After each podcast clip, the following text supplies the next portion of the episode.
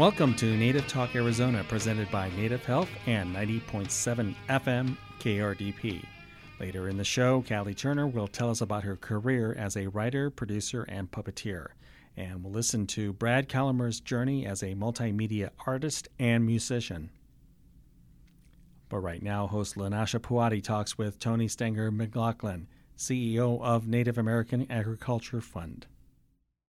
Toni Stanger McLaughlin is the CEO of the Native American Agriculture Fund. Welcome to our show, Toni. Thank you for having us.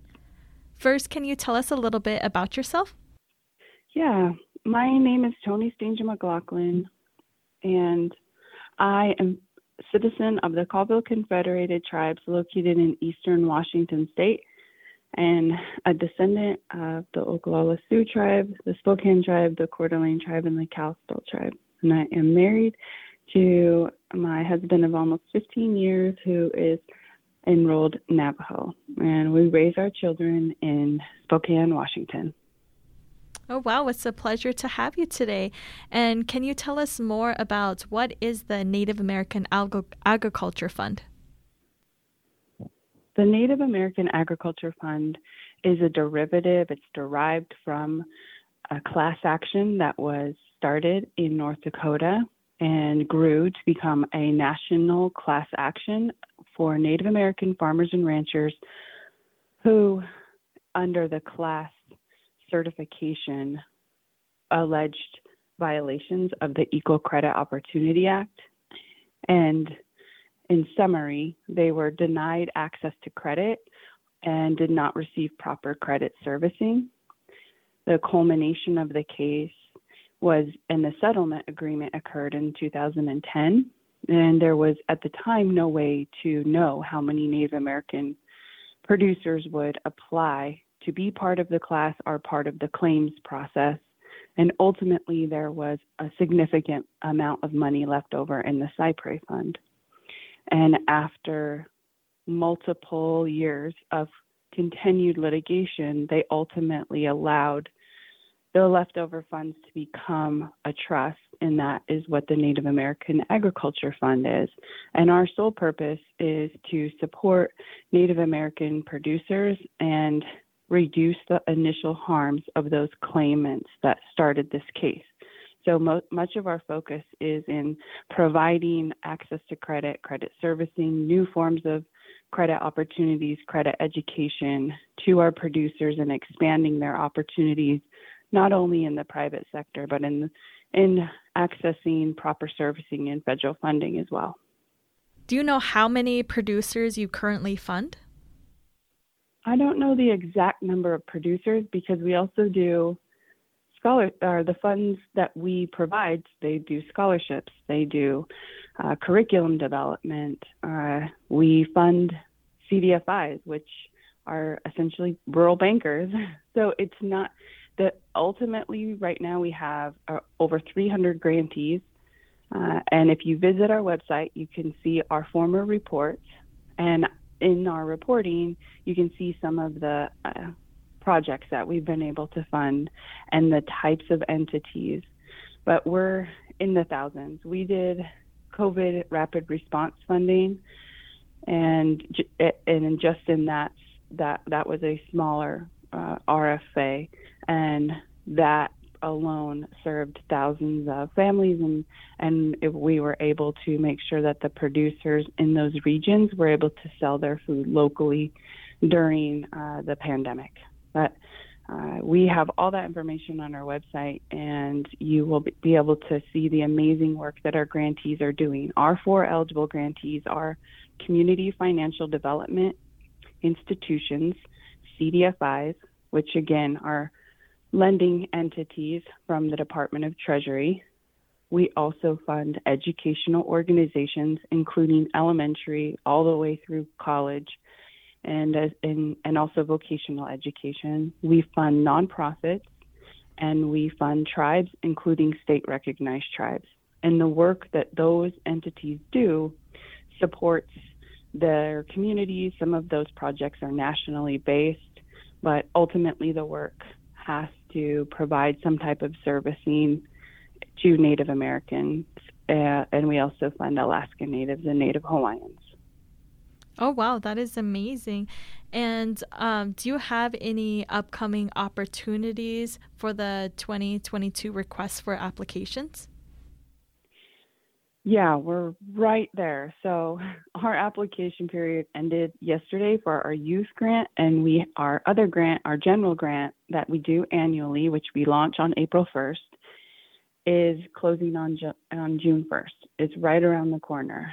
But beyond grant making, throughout the year, NAF does educational opportunities, webinars. We uh, host convenings and listening sessions and roundtables so please visit our website and join our listserv where you will have an opportunity to hear about those as our calendar progresses throughout the year. We try to focus on the needs of our producers and their and the communities that they serve. And can you share with us any success stories that you have with any of your grantees? We have so many successful grant stories and we're finally in a place where we can travel and we're doing a number of grantee site visits and those site visits have been incredible but even without the ability to travel directly to our grantees we have had uh, success stories and we're getting ready to provide some highlights on our website and ultimately our grantees will have essentially their own websites within our website where they can share their own stories and they can offer updates and opportunities in their communities. Our grant projects are 12, 18, and 24 month projects. But because of COVID, we have had a number of them that, because their communities were shut down, have had to extend their grant period. But even throughout COVID, we've allowed our grantees to pivot to listen to the needs of their community and adapt their original goals. So right away, we knew that they couldn't do in person sessions. And so a lot of them pivoted, and we allowed all of our grantees during COVID to have access to a Zoom account and access to a laptop computer so that we could further assist them in making those adjustments. But some of our, our projects include the amount of money that we've been able to provide to CDFIs that directly has been able to go to many producers. And in a lot of instances, in the foundation of the Keepseagle case, a lot of the original producers didn't have uh, credit education. They they weren't um, in the eyes of general lending credit worthy, and our CDFIs are able to do some credit uh, rebuilding with our grantees and get them to a point where they don't have to, they can go anywhere. They can go to any lending body and receive funding and also understand risk associated with being engaged in agricultural production. But one of the projects that I thought was really innovative was out of Montana, and we fund hemp feasibility studies and one of our first projects in that space included a tribe who noticed that a lot of municipalities and even states were banning plastic one time use cutlery. And they have already been engaged in hemp production through the 2014 Farm Bill, which allowed them to do that with a university. And now that tribes have the authority to produce hemp, they wanted the ability to create a hemp production facility where they could create hemp cutlery that is more environmentally friendly. And that just thinking outside of the box, thinking I'm in rural Montana, tribe that has the hopes to be able to reduce plastic and grow a product that it, that in their community they've already been in this space. Um, so that's just exciting and very innovative. We funded aquaponics we funded a project in Oklahoma. We funded a project in Arizona where uh, we have funded quite a few projects where the youth become the the principals on the project. They're invested in these projects, and some of them are business based. So two of those are one is in Arizona where FFA students are growing fodder, which is a less water intensive feed for cattle and uh, it, it grows quickly and it, it's very nutrient dense.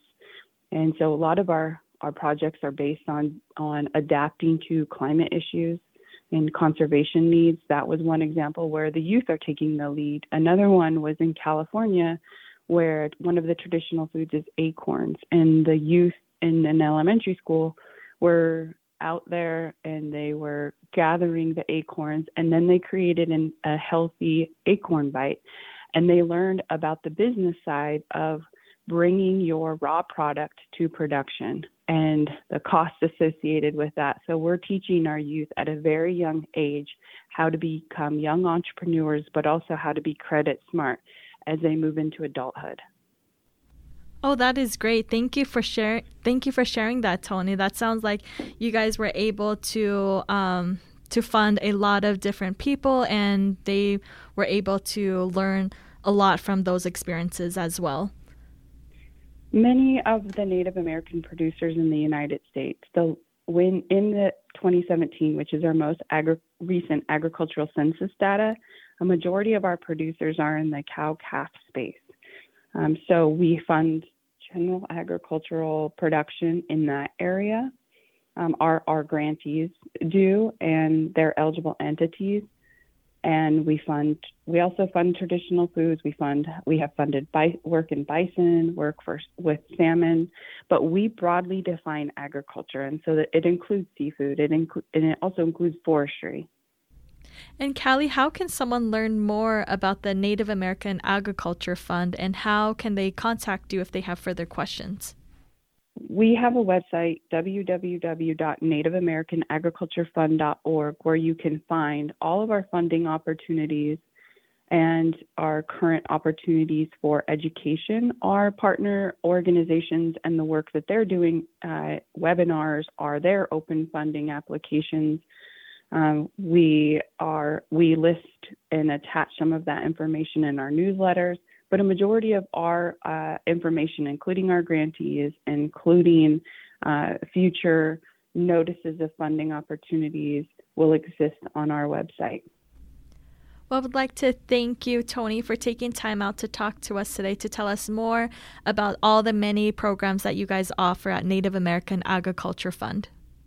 Yes, one of the things that I want to close with is that the Native American Agriculture Fund, beyond grant making, does a lot of work in expanding opportunities for Native American uh, producers and making sure that we are building the infrastructure to support diversification of the, our communities and identify opportunities in areas of agriculture, which in some instances doesn't include direct farming. It could include other facets of agriculture, which examples are uh, a tribe could engage in storage, uh, a tribe could engage in marketing. There's so many parts of agriculture outside of, of direct, you know, farmer on the ground, a tractor, and that uh, has caused a lot of people to not realize the depth of agricultural opportunities and opportunities for students. We also helped establish a scholarship foundation recent, recently called the Tribal Agriculture Fellowship, and that uh, entity just selected their new executive director, and very shortly they will be announcing their first cohort of students. And those are students from across the country pursuing degrees in agriculture, and again, agriculture defined broadly where they can enter all spaces. We need Native American voices in every corner of the world and in especially in agriculture as most of our communities have a very spiritual connection to our food and our land. Oh, yes, definitely. Thank you for sharing that, Toni. Coming up, we'll talk with Callie Turner. Support for 90.7 FM KRDP comes in part from Native Health, with two locations in Phoenix at 4041 North Central Avenue, Building C, and at 2423 West Dunlap Avenue. Native Health is also located in Mesa at 777 West Southern Avenue near the corner of Southern and Extension Roads. Native Health provides primary medical, dental, behavioral health, WIC, and wellness services for the urban Native American community. For more information, call 602 279 52 6262 or visit our webpage at nativehealthphoenix.org.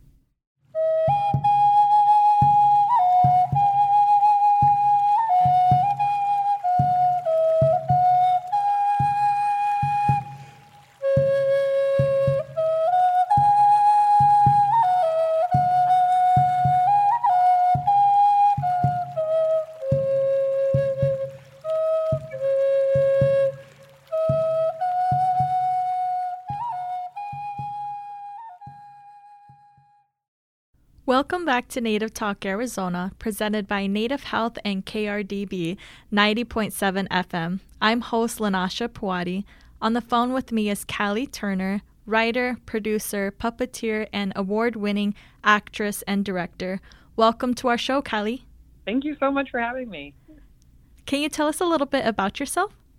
So, I mean, other than what you just mentioned. Uh, I'm also a mom. I have two boys. Um, I live in Brooklyn, New York. So, you know, bustling urban life here. Really active in the art scene here. My oldest son also is a performer, um, but much more into video games. Um, I, I'm really interested in, like, my passion is comedy but I use comedy as a form to really like spread awareness and enlightenment um, because I, I feel that laughter helps the message go down. That's how I like to think of it.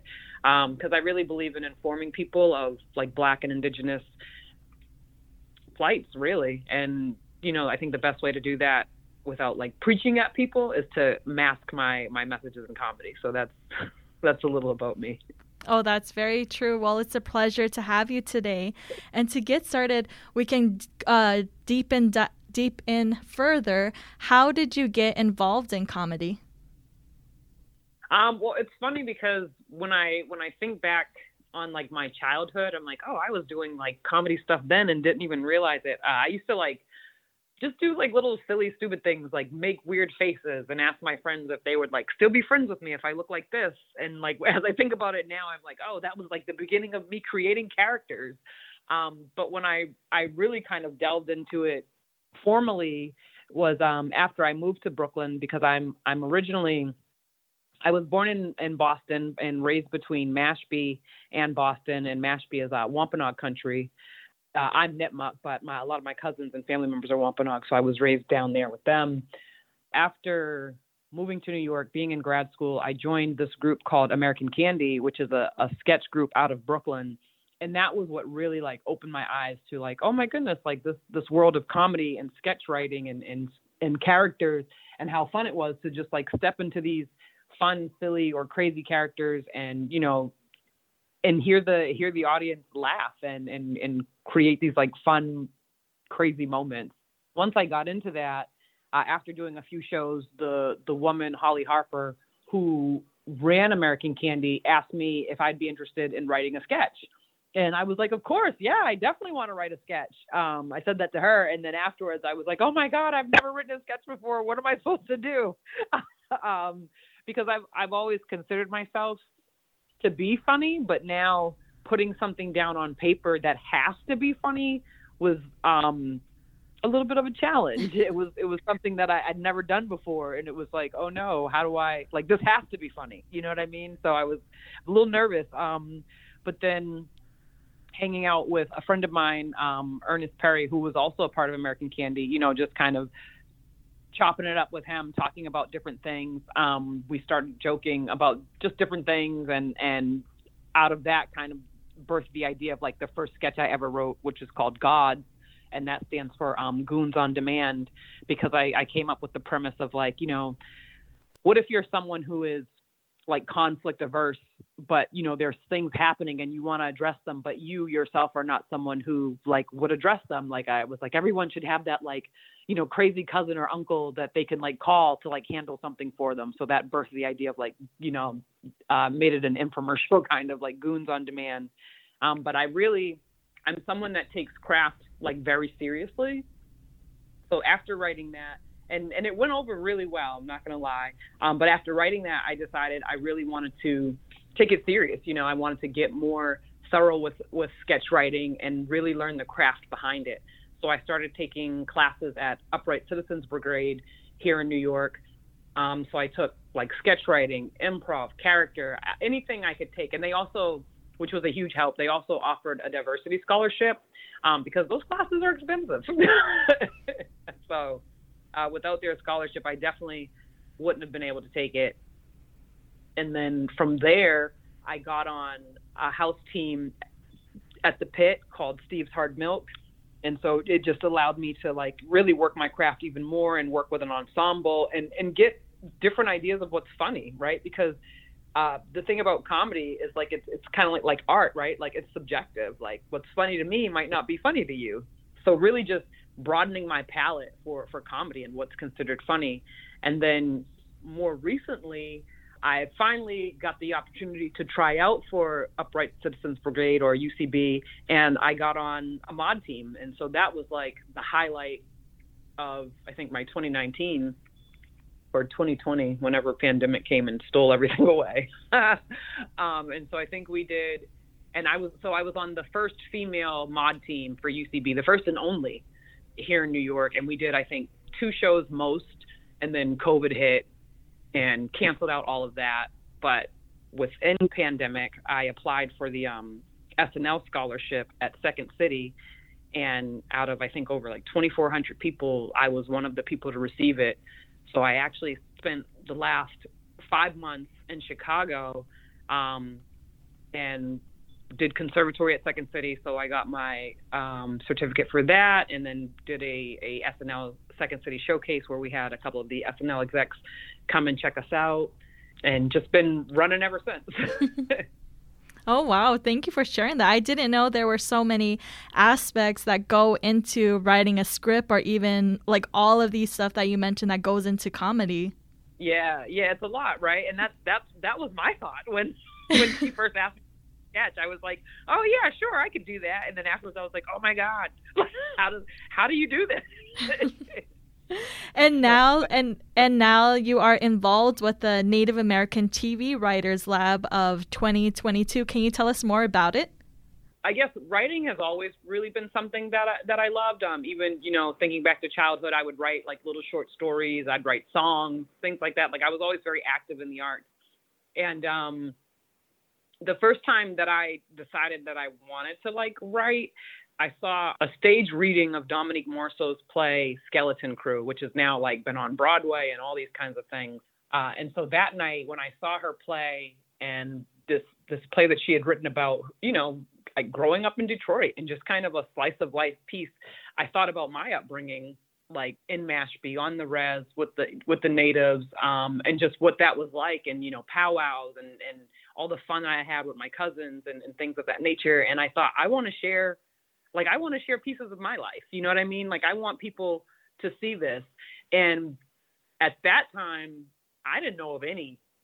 I didn't know of any Native American shows. Like Res Dogs was not on. There was no Rutherford Falls at that time.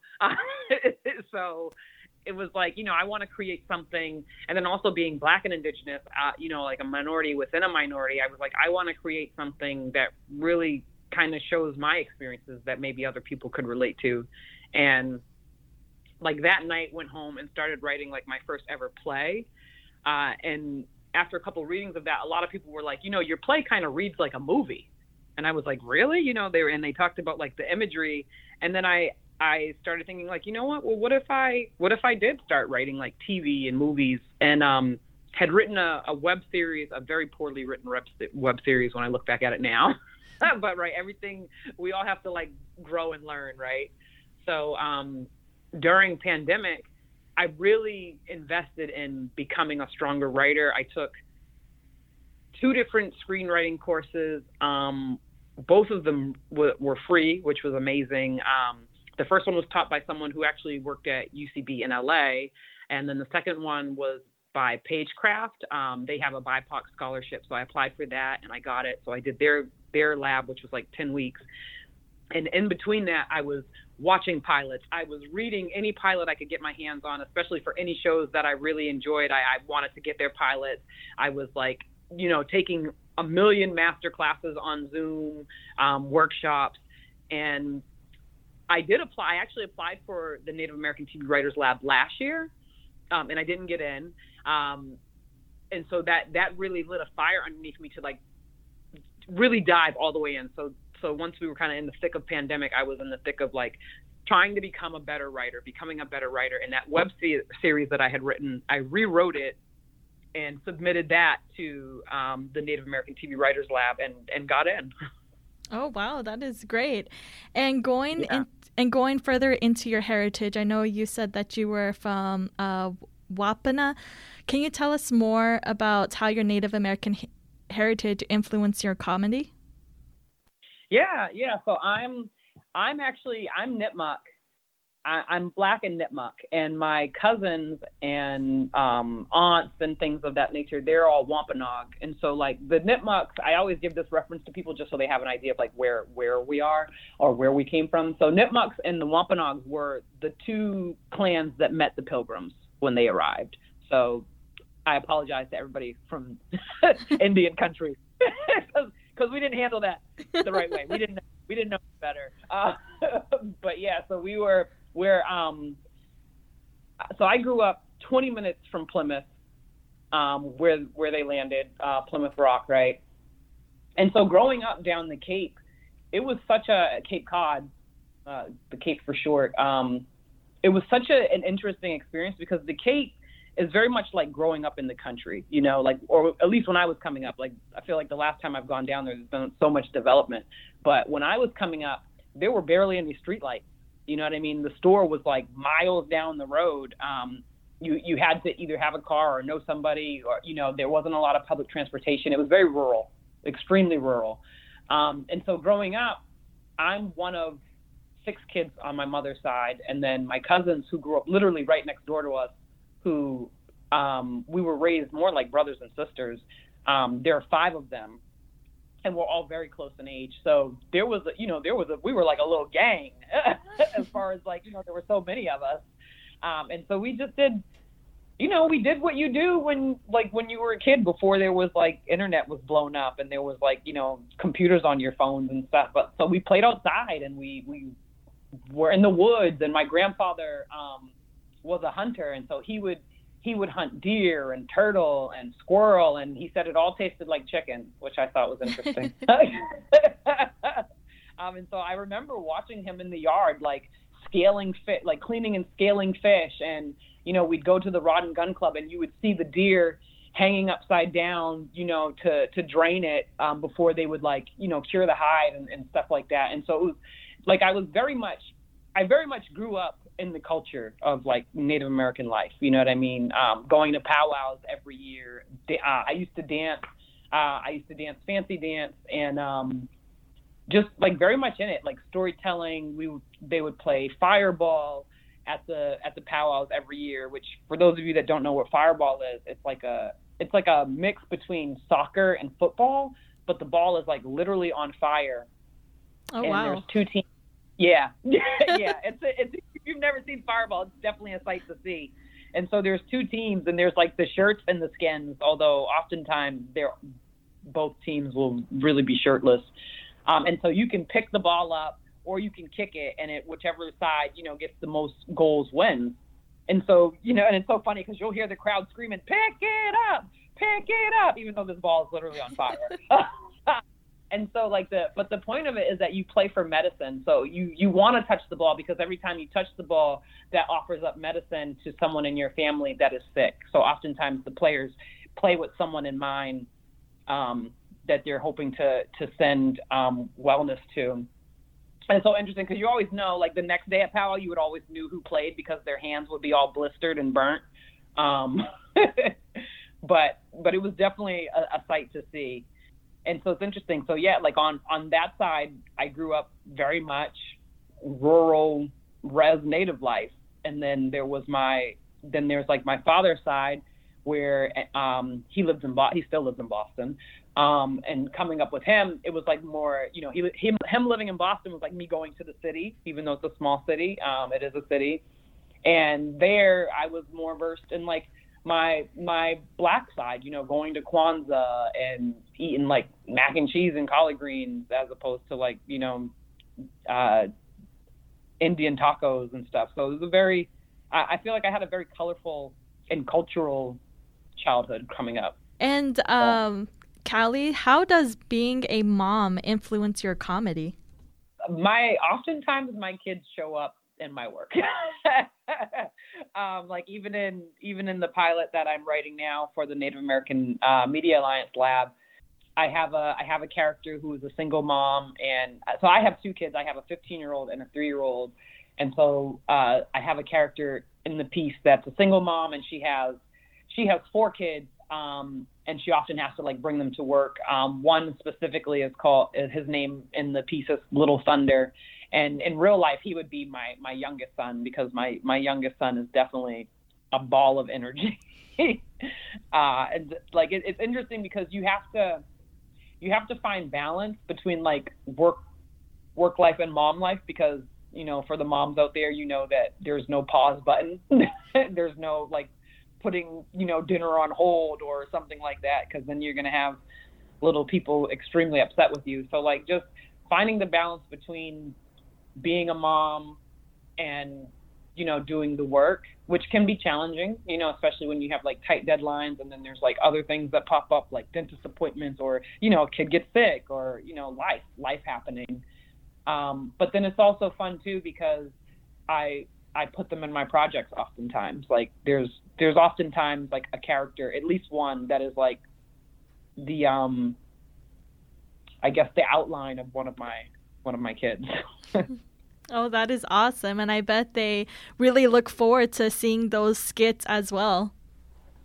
Yeah, they do. And and and my oldest cuz he's old enough to know like so when I'm like the other day I was on the phone talking to somebody about the the pilot that I'm writing and I mentioned Little Thunder and he was like, "Oh, you mean Elias?" because that's my youngest son's name. He was like, "That's Elias." So like he knows now. He's like, "Oh yeah, he can point out like, "Oh, that's me. That's that's my brother." Like and and he's funny because even though sometimes he doesn't want to be bothered, he's like, "Well, how come you didn't put me in it?" I think he feels a little entitled now. and Callie, how can someone learn more about your comedy and your upcoming projects? And how can someone contact you if they have further questions? Um, I, the best way is to pro- probably um, IG. So on Instagram, I'm at Madam Starlight, M D A M Starlight, S T A R L I G H T. Um, I also have a website, www.kylieyturner.com. Um, I'm on Twitter as at Kylie Y Turner. But honestly, the the fastest because I use I use Instagram much more than I use the other social medias. Uh, so Instagram, or um, if you want to directly contact me, you can send me a message through my website. Well, would like to thank you, Kelly, for taking time out to talk to us today. Thank you so much. I'm so I'm I'm, I'm so appreciative to be here. Up next, we'll chat with Brad Kahlhamer. Support for 90.7 FM KRDP comes in part from Native Health, with two locations in Phoenix 4041 North Central Avenue, Building C, and at 2423 West Dunlap Avenue. Native Health is also located in Mesa at 777 West Southern Avenue, near the corner of Southern and Extension Roads. COVID vaccinations, boosters, and testings are available at all locations for anyone over the age of five. For more information, call 602 279 5262 or visit our webpage at nativehealthphoenix.org.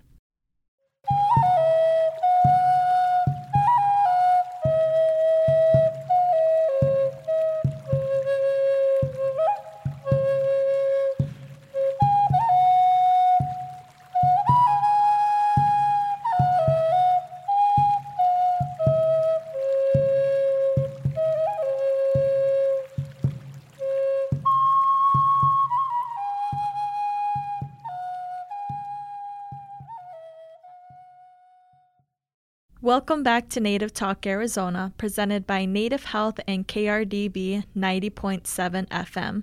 I'm host Lanasha Pawadi. On the phone with me is Brad Kahlhamer, a Native American artist known for his multimedia practice ranging from sculptures and painting to performance and music. Welcome to our show, Brad. Well, thank you, and it's an honor to be here. It's a pleasure to have you. Can you tell us a little bit about yourself and your journey as a multimedia artist and musician? Um, sure. We've got to uh, we've got to go back to uh, well, quite a ways back to Tucson, Arizona, which is where I was uh, born and raised. Then I, I moved with my family uh, up to the Midwest around. I guess I was about 12 years old. And then at uh, at the age of around 24, 25, I started getting uh, restless and I wanted to move out to New York City to become a uh, professional artist. And now, all through my youth, I, I would had been drawing a lot, and uh, you know, I'd go out to trips. Uh, like I had cousins in Marana, uh, north of Tucson, and and sort of hang out. And I was drawing. Apparently, I was, people said I was drawing a lot of horses. I I don't remember that, but uh, anyway, Marana was a great kind of a great wild place to grow up in. Oh wow! And how did you begin your journey as a multimedia artist? So that happened much later. You know, when I think of multimedia, I I, I like to say multidiscipline because I've always well drawn and then picked up uh, oil painting in college. Uh, that was uh, Oshkosh University, and then did some uh, welding and some sculpture and just whatever I really chose to do in college. Uh, at that time, I was also playing in a almost a full time road band. We were playing sort of like a country country rock thing. So I came by that multidiscipline nature very honestly. Always been playing, drawing, painting, and then when I moved to New York, uh, I started getting involved with uh, sculpture, and then of course uh, you know, given the big audiences out here, I, I started performing more and playing in uh, in clubs here. But uh, quickly got involved in the downtown. Uh, it was like a kind of reggae rock scene downtown here on Ludlow Ludlow Street. For those of you who know New York, Ludlow was kind of a famous uh, Lower East Side street. And what period of time was this? You want to date me, don't you? Okay, 1980. it was a long time ago for some of you. Uh, 1982 is when I when I uh, arrived in New York, and I'd always been, you know, on the Lower East Side. So, uh, you know, at that time, New York is a sort of dark, gritty place. You know, the economic downturn. But the good thing about that is that you know the rents were very cheap and artists were everywhere. In Wisconsin, I really didn't have. I mean, there was a bit of support, but nothing like uh, New York City. And I immediately just kind of threw myself into uh, uh, the milieu downtown and the sort of bohemian, um, you know, nightlife. I had a daytime job. I was working at Tops Chewing Gum as a as a graphic designer. I was uh, brought over to this other sort of more creative department by Artie Spiegelman, who who had done Maus. At that time, he was just working on Maus, which was the, the super uh, soon to be very famous uh, graphic novel. He was a big underground comics uh, guru who also published Raw magazine, and he would bring Raw in. And, was, and for me, coming in from you know the Southwest and Midwest, this was just a a, a really interesting kind of crazy time. And it was a very expressionistic, kind of wild drawing that I was immediately attracted to because it reminded me very much of the kind of the way I was playing guitar, which was, you know, sort of a bar band kind of nightlife thing. And um, were there any influencers that influenced maybe your art or your music? Uh, well, I would say, you know, growing up in Tucson, uh, just in terms of the atmosphere, it'd be Tucson. But then when I moved to uh, Tucson in the Arizona desert, I should say. But then when I moved to uh, New York, I really got involved with that downtown creative. Um, I mean, I, an early influence probably would have been, you know, somebody like Ted DeGrazia, and then going out to uh, the San Xavier Mission and uh, and just sort of seeing all of these. Uh, I don't know, even even you know the ancient rock art, all this the stuff I was doing hiking. It all kind of sat in the back of my brain and then unleashed itself as I started working uh, fairly seriously in a committed way in New York City, various studios.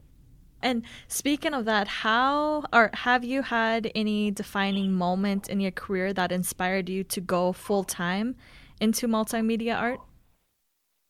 Oh, absolutely, yes. Um, uh, the one that comes first to mind was I think 1991. I think it was. Uh, I was already work. I had worked at Topps Chewing Gum about eight or nine years, and that was a full time, you know, bit of a grind. Although my time there was very formative in the sense that I was working with all these underground cartoonists who were also looking at, you know, other forms of art, not just, you know, typical Western painting, because they're they're very progressive in their visions and political as well.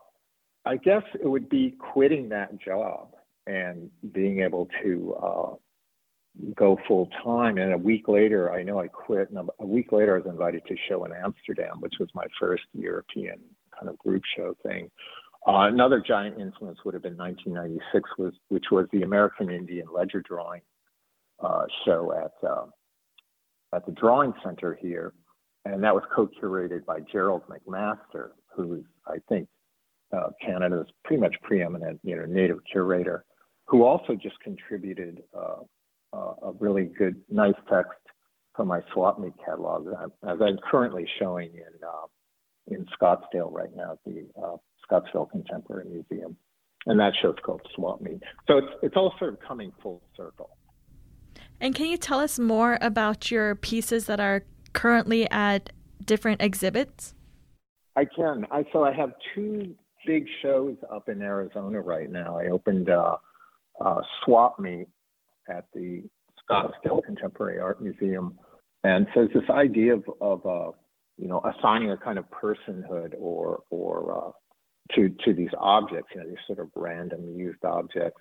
As I myself am adopted, so I'm I'm I'm in a way it's a it's a self portrait, but when you see the show, you won't you will not think self portrait as it has a uh, a number of uh, new works I've created specifically for the show. Uh, one of them is uh, I, something I call the zombie botanicals, which are cactus parts, uh, which I picked over up over the last couple of years and you know fashioned into this kind of zombie garden.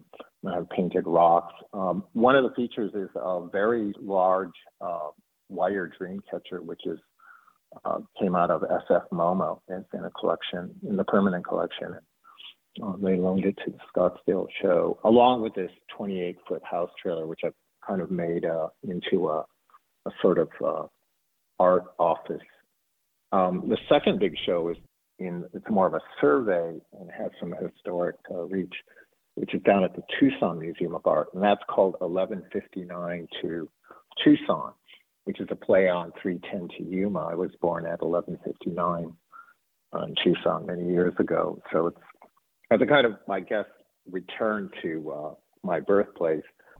Oh wow, that is awesome! And speaking of your shows, the the one in Scottsdale will remain until October 9th of this year, and then the Tucson one is September 25th of this year. Is that correct?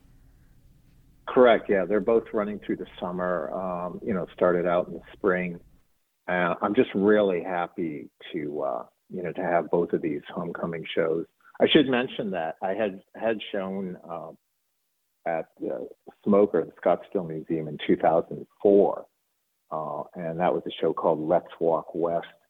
And um, one of the interesting things about that is it was my first, or I think maybe the first, uh, institutional collaboration between the Heard Museum and SMOCA. And the Heard Museum uh, let me borrow ledger drawings, which I then used in my show. Um, and then that traveled out east to Boston. But I was really happy to get that incredible historic material. Brad, how has your indigenous background influenced your art? You know, so my situation is is you know quite different from most people as I'm adopted, uh, and uh, really I, have tried a couple you know various searches over the years and, and hadn't been able to find my birth parents. Um, although you know interesting things do happen when I get up to like uh, South Dakota, uh, Rapid City, and things like that. I think it's largely just you know the way I look or I am and, and the response um, that I get, you know, from from uh, from people around there. But I think in terms of the art career, um, not having a specific tribal identity, I didn't really identity. I didn't really feel tethered to a to a particular sort of you know craft or tradition. which then really freed me towards more of a multidiscipline uh, career. So I, I, just felt free to bar, borrow from, you know, whether it was North, Northwest Coast or Plains or, uh, you know, even some things in the Southwest. And so uh, I have a show, actually, yet a third show up at uh, uh, Garth Greenan Gallery here in New York City, which opened a few weeks ago, called uh, Fort Dawson, USA. And if you go online and you look, or if you you know can get to see the show, you'll see the latest works. It's really a kind of combination hybrid of all these various native influences and art forms and histories uh, going into, I largely painted on tarps, which I was stapling on the back of my trailer house. I did, uh, uh, I live in a trailer park actually, and and uh, I work outside. And then I was lucky enough to get a residency down in Tucson. So some of the show was made in Tucson, Mesa, and some of it in New York City here. But I think it's really, um, you know, that constant search for identity. But now in this stage of career, I, I feel, you know, pretty confident. And I've, I've probably done over 30 shows now. So, it, it, you know, it is what it is. This is my situation. I do consider, uh, you know, the adopted native as a, as really part of the culture. I don't see it as a side. So, uh, you know, I think that's always been a, a bit of an internal struggle for me and, and for others who, you know, may not see see that position the way I do. But uh, you know, here I am. Oh yeah, definitely. And speaking of you completing 30 shows, how has your art evolved? Well, you know, I've been doing the the, the 1159 to Tucson show is is three decades of work. So naturally anyone if you're doing something long enough i don't really care what it is you you'll you will change you will evolve you'll get you'll get better you'll you'll throw some things out that aren't working you'll adopt new things uh, you learn the skills as you need them and so i think my vision has become more it's wider for sure um, i just uh, have more resources to do things that i want um, you know, whether it be a music video. There's two music videos down at the Tucson show, and uh, and I also have a studio here in New York City, so I can maintain two different studios. I also do uh, residencies, which can be adds to your uh, vision because you're you know you're going to a place you're not really sure of and you have to create, which I think is a really unique challenge that I like doing.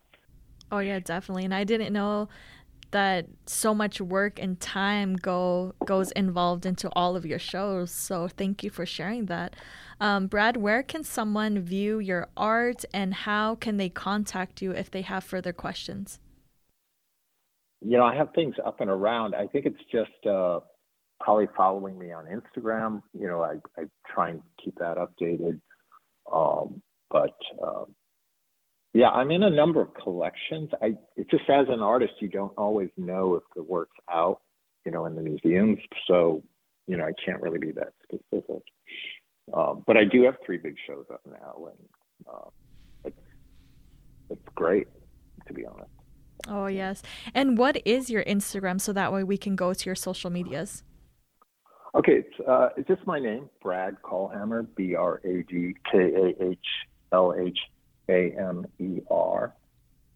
Uh, I'm in the process of building a new website, so that should be up and running soon. And I'll have a, a music page. That's also a component to what I did. I was actually I did a gig at the Congress Hotel as a sort of uh, you know companion to the show, and then um, the uh, Swap Meet show has a stage built out on the trailer. So uh, for the opening um, I hired Dirt Road, who's a great Navajo country band, uh, and he played the opening, and I, I thought they were great. Um, you know, I really can't say enough. Super authentic, um, and you know, they just capture the the vibe that I was going for. And then I came up about a month later and did a show as well. And I may go back in September. We'll see if I can get back to uh, Arizona and do something. But uh, yeah, I'm around. I'm out there. That's awesome. We'll definitely follow you on Instagram and also keep a lookout for your updated website. But I would like to thank you, Brad, for taking time out to talk to us today. Okay, thank you. Well, thank you so much. It's a real honor. And um, whoa, I miss Arizona. Uh, yeah, what can I say? But I will be back. Awesome. We look forward to seeing you soon. Thank you for listening to Native Talk Arizona, presented by Native Health and 90.7 FM KRDP. Our executive producer is Susan Levy, sound engineer is Javier Quiroga, and our host is Lanasha Puadi. We hope you will tune in again next week. If you have any questions, please reach us at Native Talk AZ at listen to krdp.com.